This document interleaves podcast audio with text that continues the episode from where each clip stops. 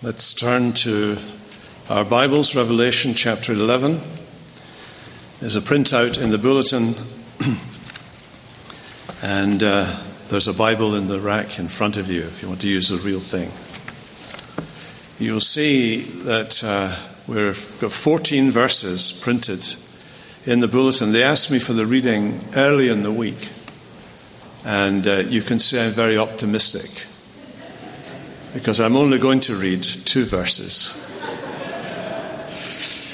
So, Revelation chapter 11, verses 1 and 2. I'll read them slowly so it takes longer.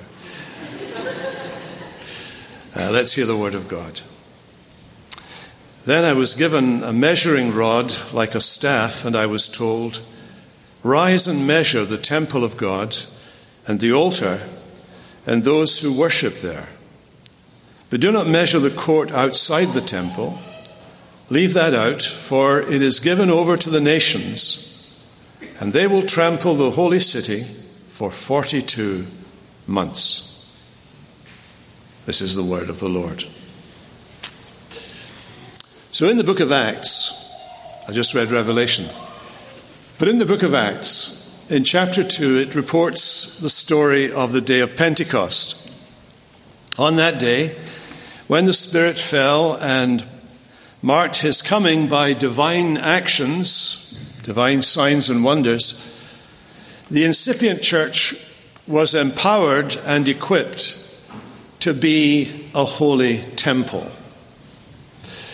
You'll remember on the day of Pentecost that there were tongues of fire that descended and lit upon the heads of all those who were gathered in that upper room.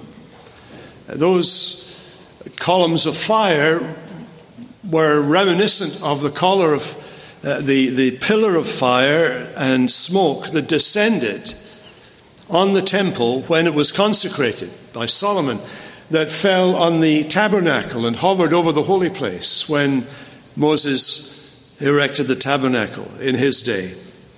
The coming of the Spirit overshadowing the people of God on the day of Pentecost constituted the church to be a holy temple to God, the place of the presence of the Spirit, and the Christian community uh, became the very, the very center of God's purposes in the world. The second thing we see about the church there in Acts 2 is that it very quickly became a witnessing community. The many visitors who were visiting Jerusalem at that point heard the believers speaking in their own language. In fact, the, the original suggests not only their own language, but their local dialect of their language about the mighty works of God. The Apostle Peter explained what was happening when he took center stage and gave a biblical framework for our thinking from the prophet Joel. Joel wrote this. In the last days it shall be, God says, that I will pour out my spirit on all flesh, and your sons and daughters shall prophesy, even on my male servants and female servants in those days. I will pour out my spirit, and they shall prophesy.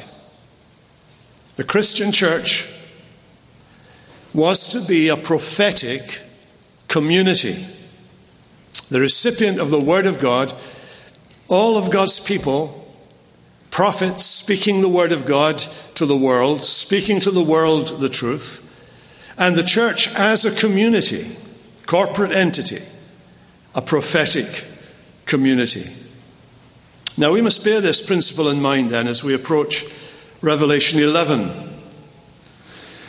And the context of Revelation is the handing over to John of a book that we read about at the end of chapter 10. A few chapters earlier, we saw Christ risen from the dead, the Lamb of God, receiving the book of destiny. It was a closed book, sealed with seven seals. But this book that's handed to the church is the book that contains the gospel. It's an open book. The gospel is not a mystery sealed, it is an open book now because Christ has come, died, risen, and ascended into heaven. And the book is handed to John, representative of the church, the apostles. And John, as an apostle, is a representative of all the apostles, and the apostles are the foundation on which the church is built. We come to believe in Jesus by their message. So, John is representative of the entire church, and he's your representative and mine. The little book, the gospel for the world, is given to John by the authority of Christ. As Christ deputizes the church to bring the gospel to the world. This is a picture then of the commission that John receives at the end of chapter 10 when he's told to prophesy again. Now, as you know, the prophets didn't only speak, sometimes prophets in the Old Testament engaged in some kind of prophetic action, a symbolic action. And so when we come to chapter 11, remember there are no chapter divisions, it just runs, this whole thing runs in together. The chapter divisions are helpful and unhelpful at the same time. John has been commanded to prophesy, and so he engages in this symbolic prophetic action. He is, commi- he is fulfilling the commission given to him by Christ through the angel.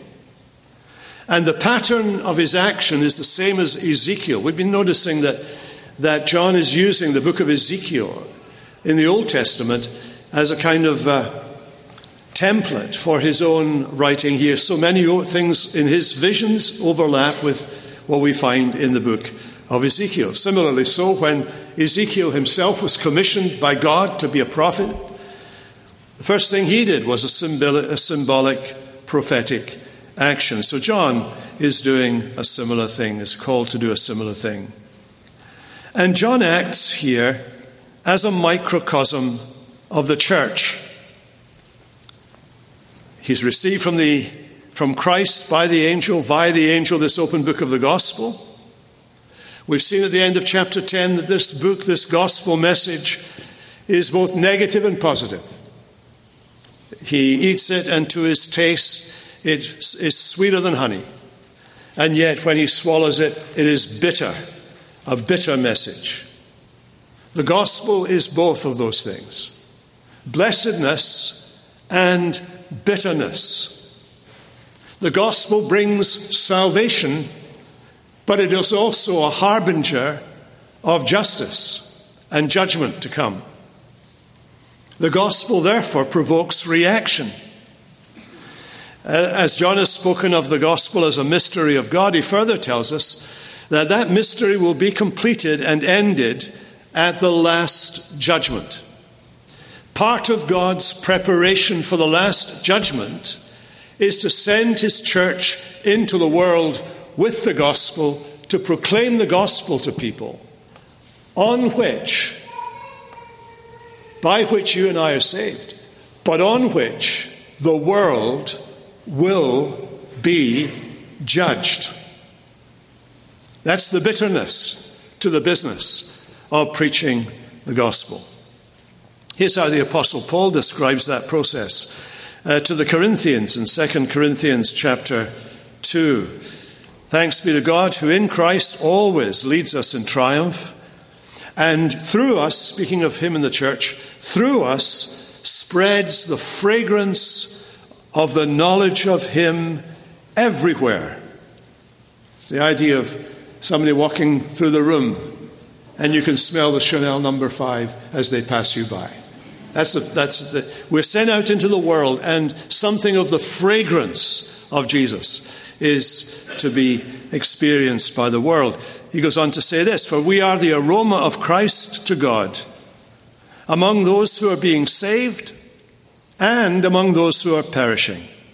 For one, a fragrance of death to death, and to the other, a fragrance of life to life.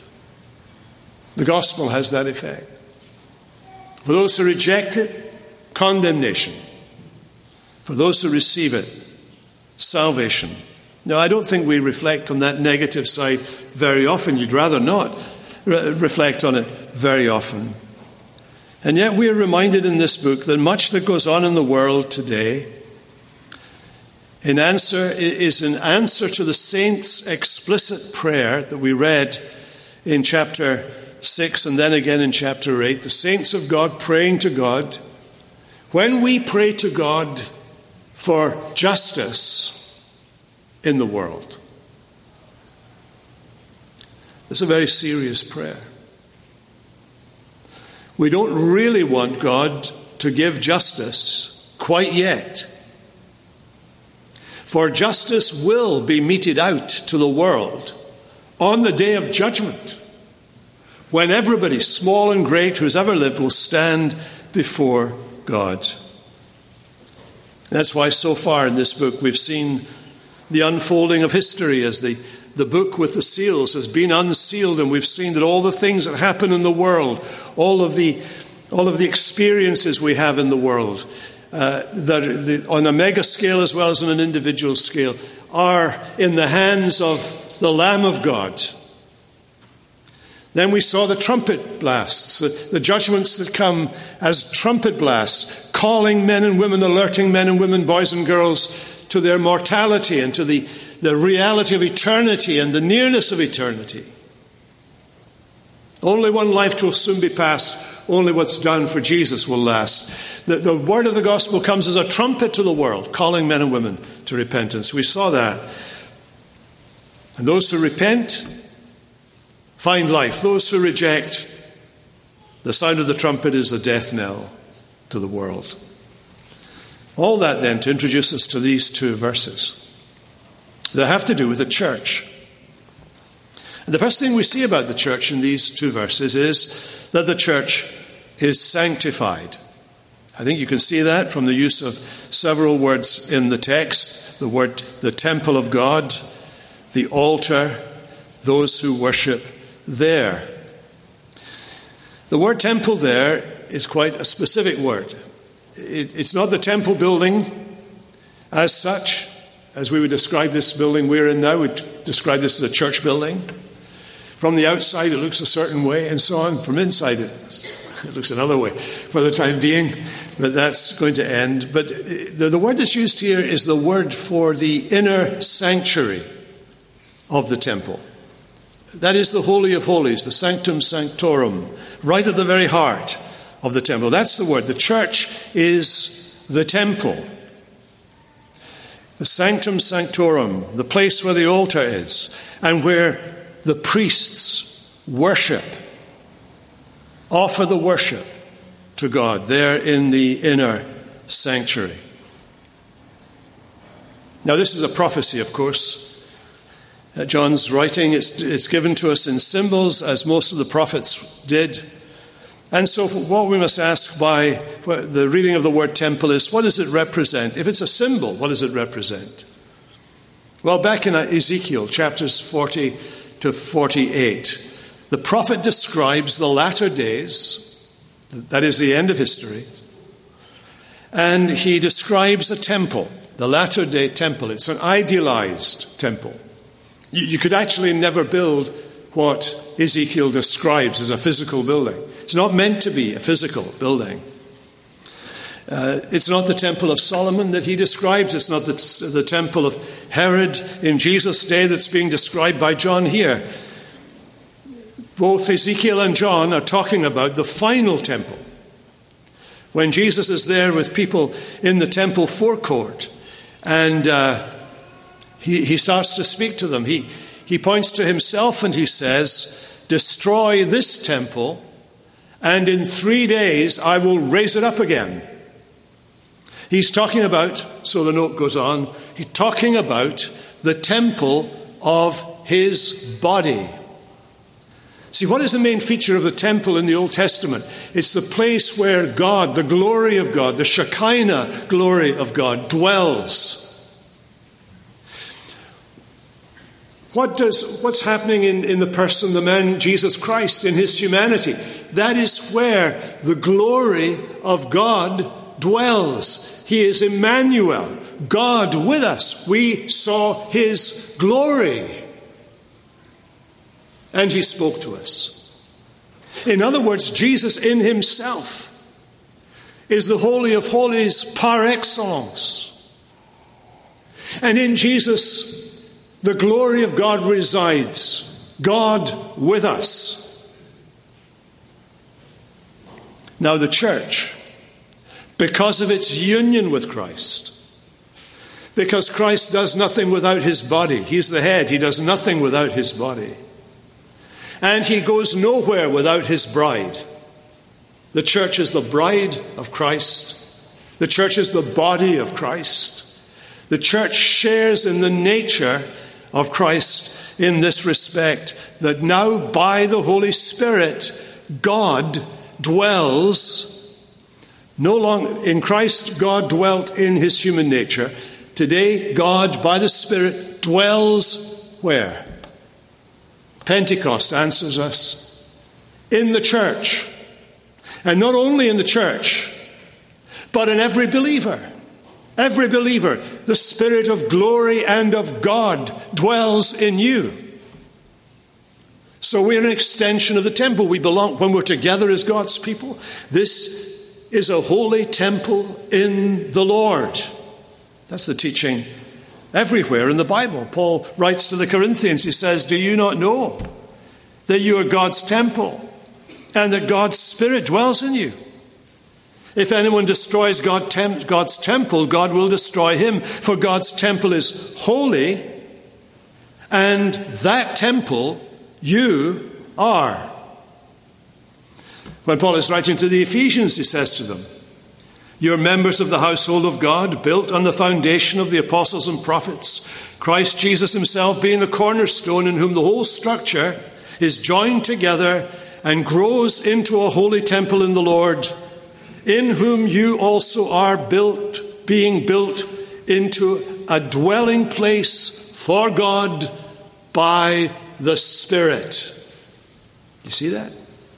Done about the church. The church is a holy place. The people of God are holy people, saints. When we worship it, we engage in holy worship. God has set us apart. That's what the word holy means set apart. Put a ring round them, said, This is my space where these people are gathering together today. These are my people, wherever they are. They are my holy people. They're mine. Satan, you don't touch them. They belong to me. Peter puts it like this You are like living stones, being built into a spiritual house to be a holy priesthood, to offer spiritual sacrifices to God through Jesus Christ.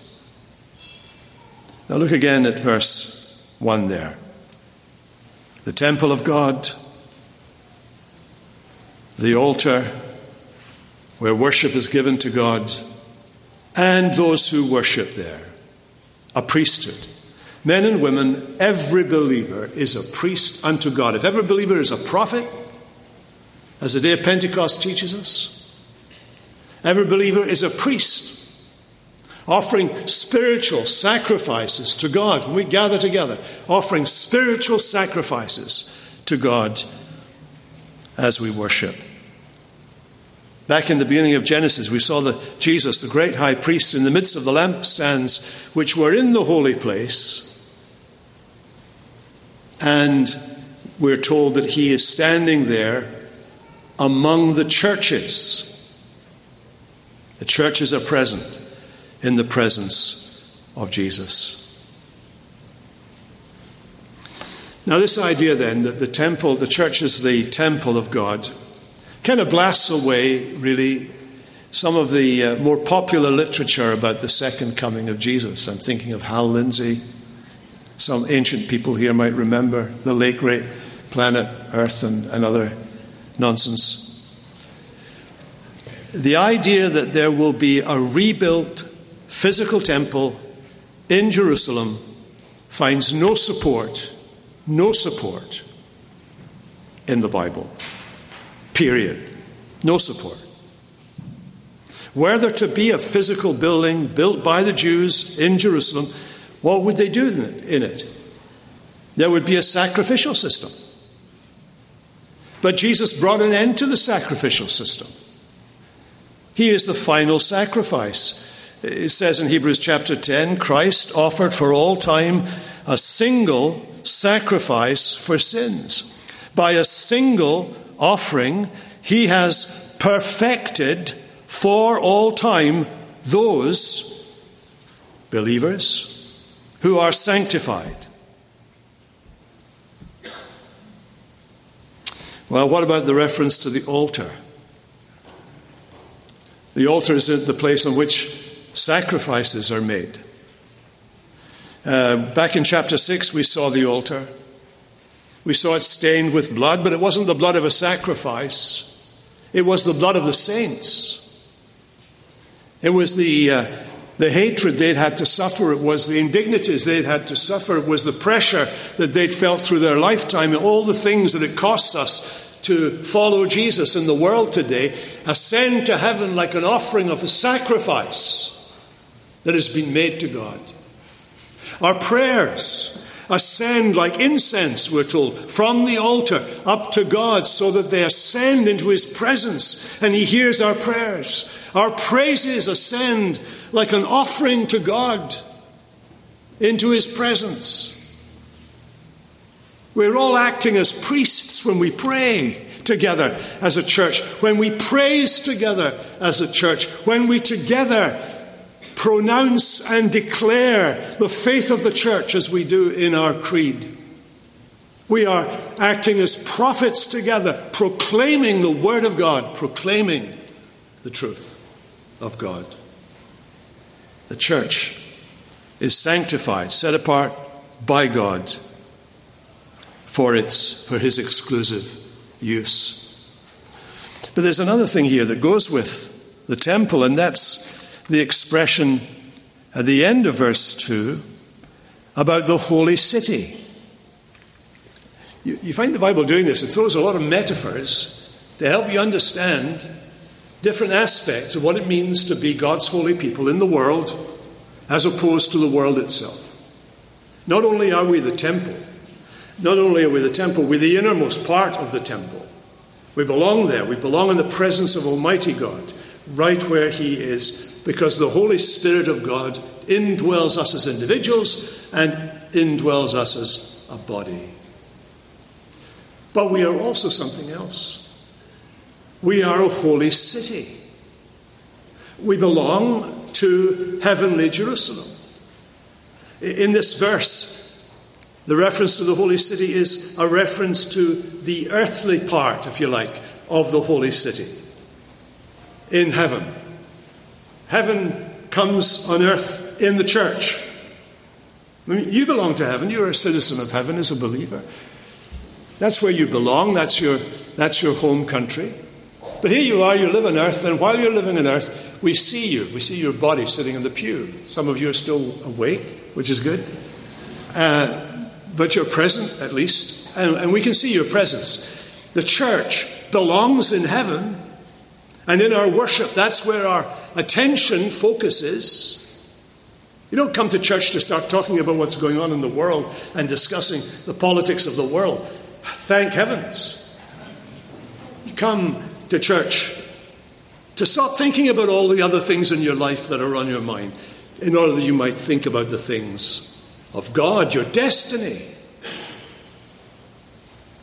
But nonetheless, we belong to a, another city, another country, where our true home is and in which our first loyalties lie.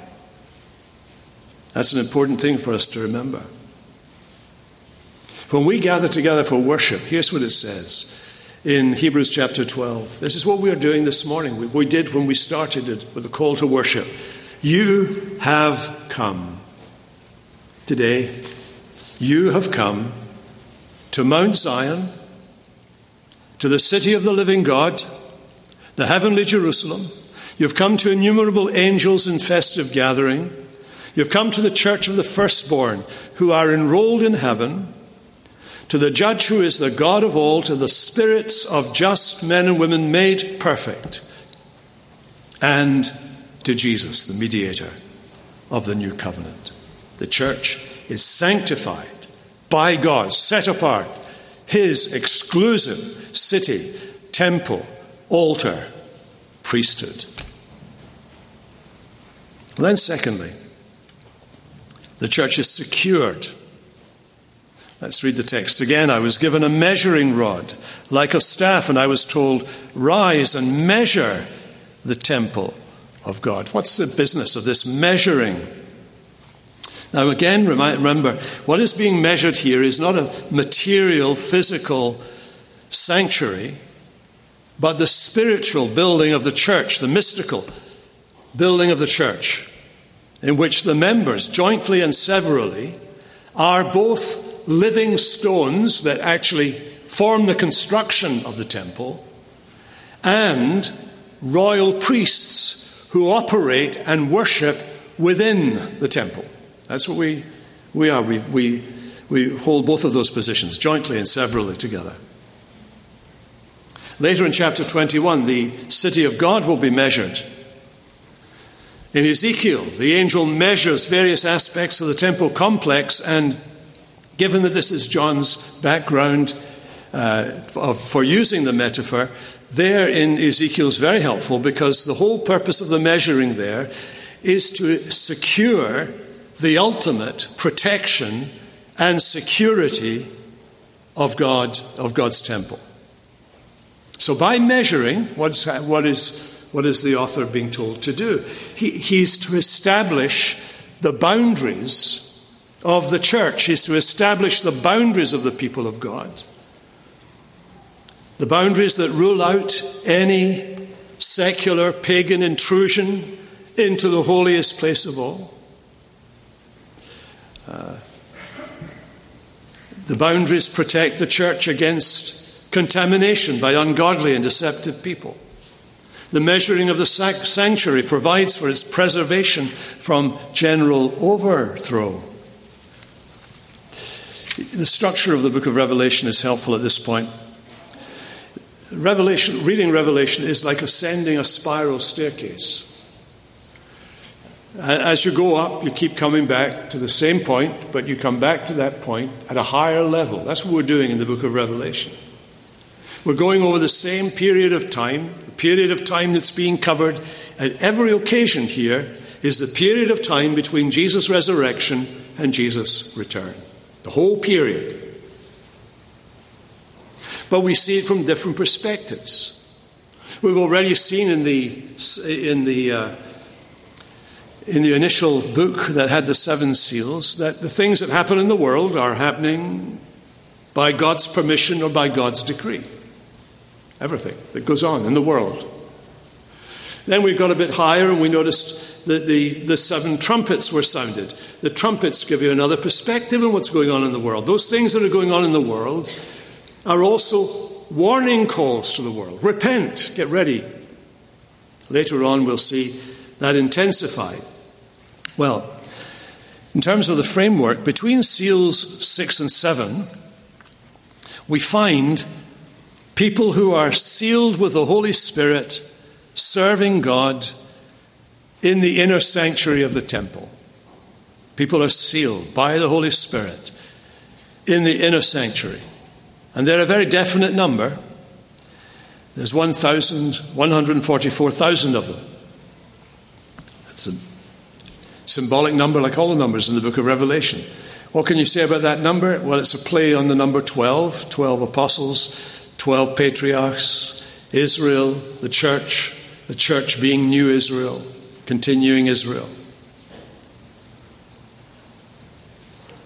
But when John looks to see the 144,000, that's a definite number in the mind of God who are sealed by the Holy Spirit. What does he see? He says, I saw a multitude which no one can number, from every nation, from all the tribes, peoples, tongues, standing before the throne, before the Lamb, crying out, Salvation belongs to our God who sits on the throne. So the same group of people are now being talked about here. Between seals six and seven, that massive number, sealed by the Spirit. Between trumpets six and seven, God's people are safe in the inner sanctuary that's measured to show us that they are known to God and that they are safe in His care. The whole uh, overture of the idea here is of divine preservation and divine presence, both promised and guaranteed to be with this temple community forever, the church of God throughout this period. As Professor Beale put it, this means that the faith of God's people will be upheld by his presence, since without the living presence, there can be no living faith. You know this. You know that if you're a believer today, God chose you from before the foundation of the world. And He gave you to Jesus before the foundation of the world. And He has made and decreed and secured the salvation of all those people who will be members of His church. And He's done that by His blood. The church is secured. And then, lastly, the church is sustained. It's sustained sanctified, secured, and sustained. Do not measure the court outside the temple.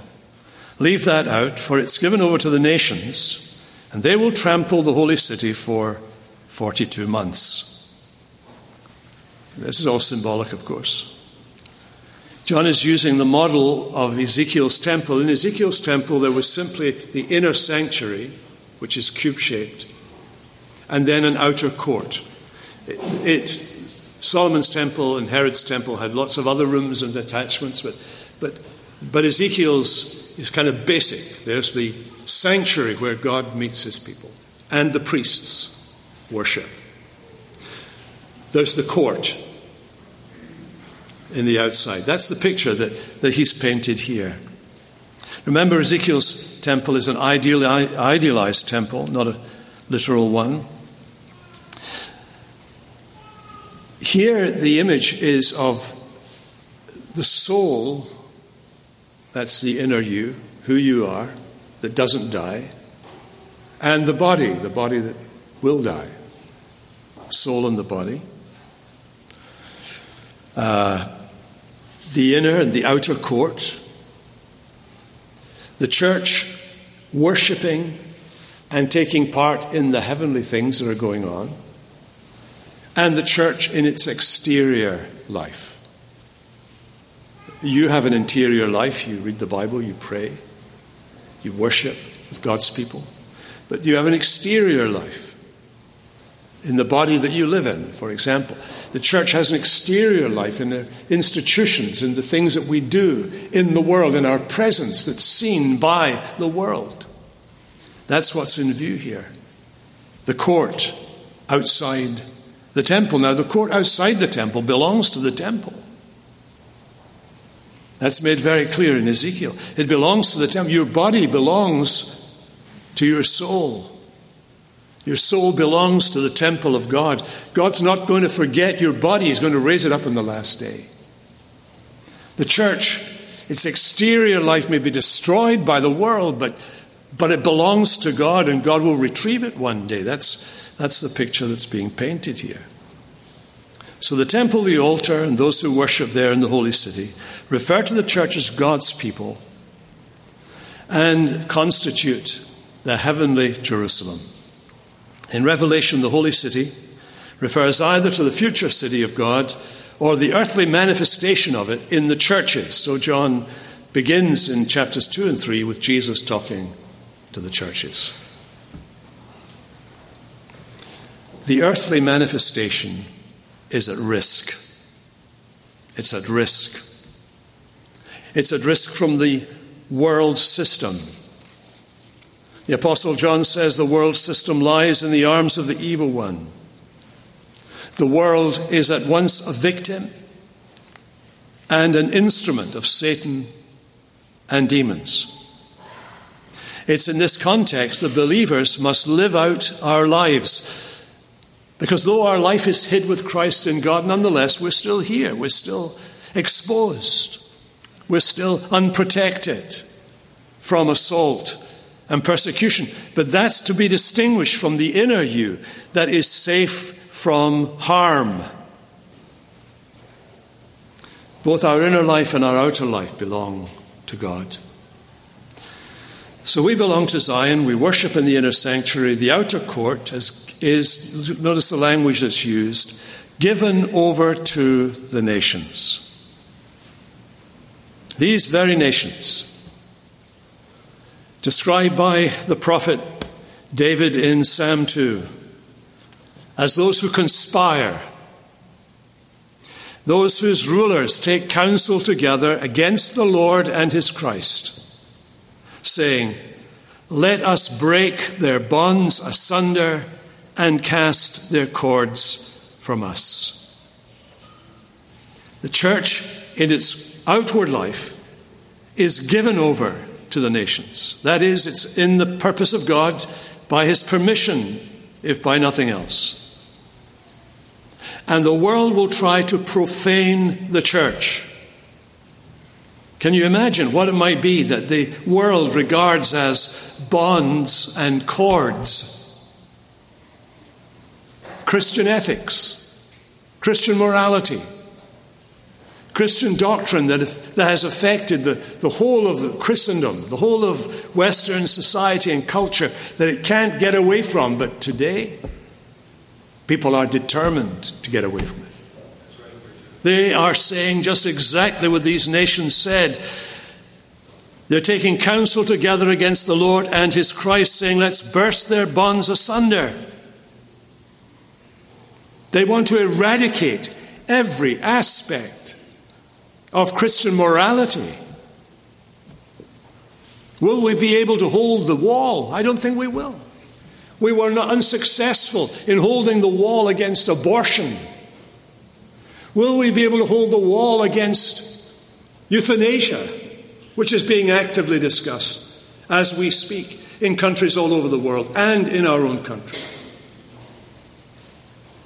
Or, or, or against taking away the, the limitation on the age in which someone can have sex with minors. You take that away. What do we have?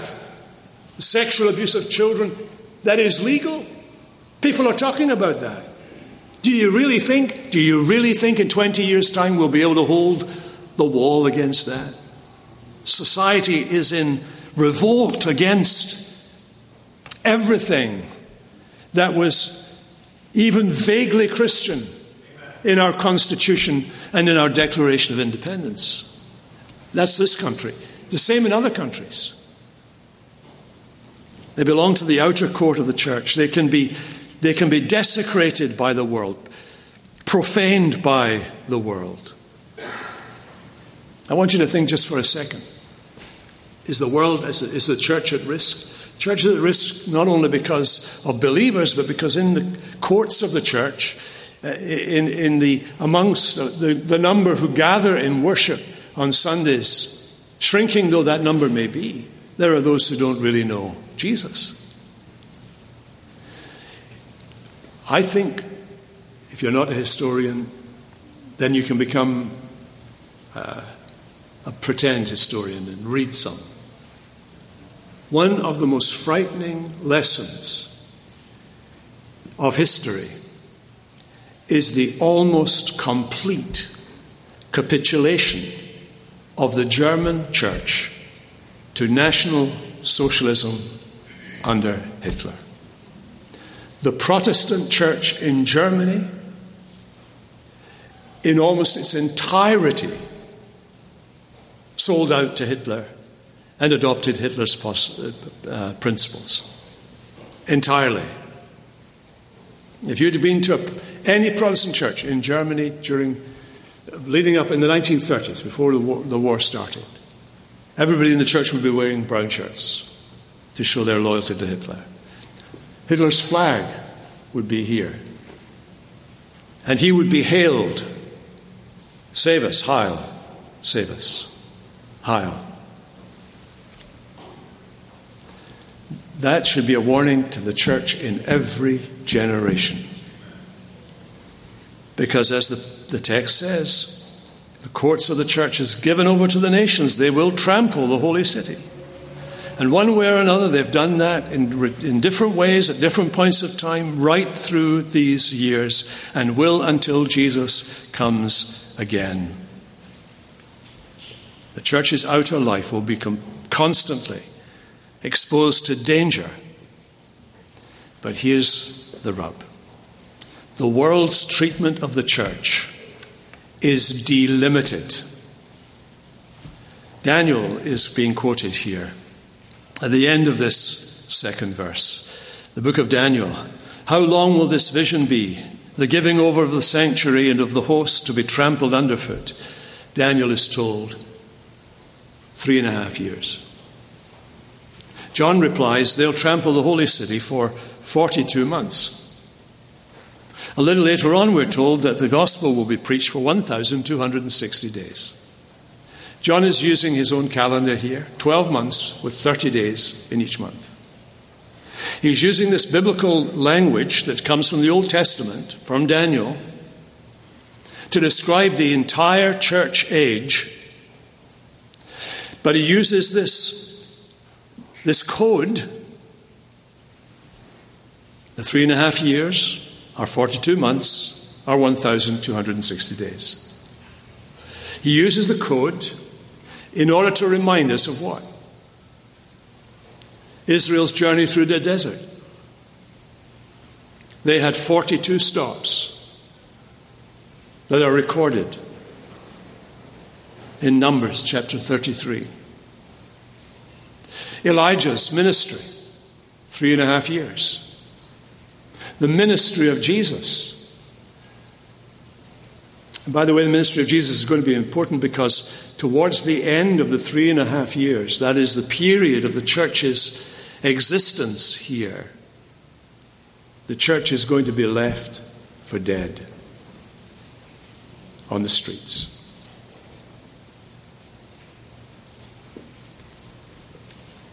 As we go through Revelation, we'll find 42 months of being tempted and trampled underfoot, 1,260 days of witnessing, three and a half years in which evil is allowed free rein. But then it's finished. And just as Jesus' ministry of three and a half years ended with his resurrection, so the church's mission of three and a half years, imitating Jesus, will end with our resurrection from the dead. The church sustained. What do you do with this? Well, I think it gives us a perspective on the world that's going that we're in the midst of just now. It gives us perspective on the promises of God and encourages us to look and to wait and to cry, Come, Lord. Come, Lord Jesus. Let's pray. Lord, we pray that you would comfort us by your word, that you would strengthen us by it, and that you would make it possible for us to serve you faithfully in the midst of whatever comes our way. We pray it in Jesus' name. Amen.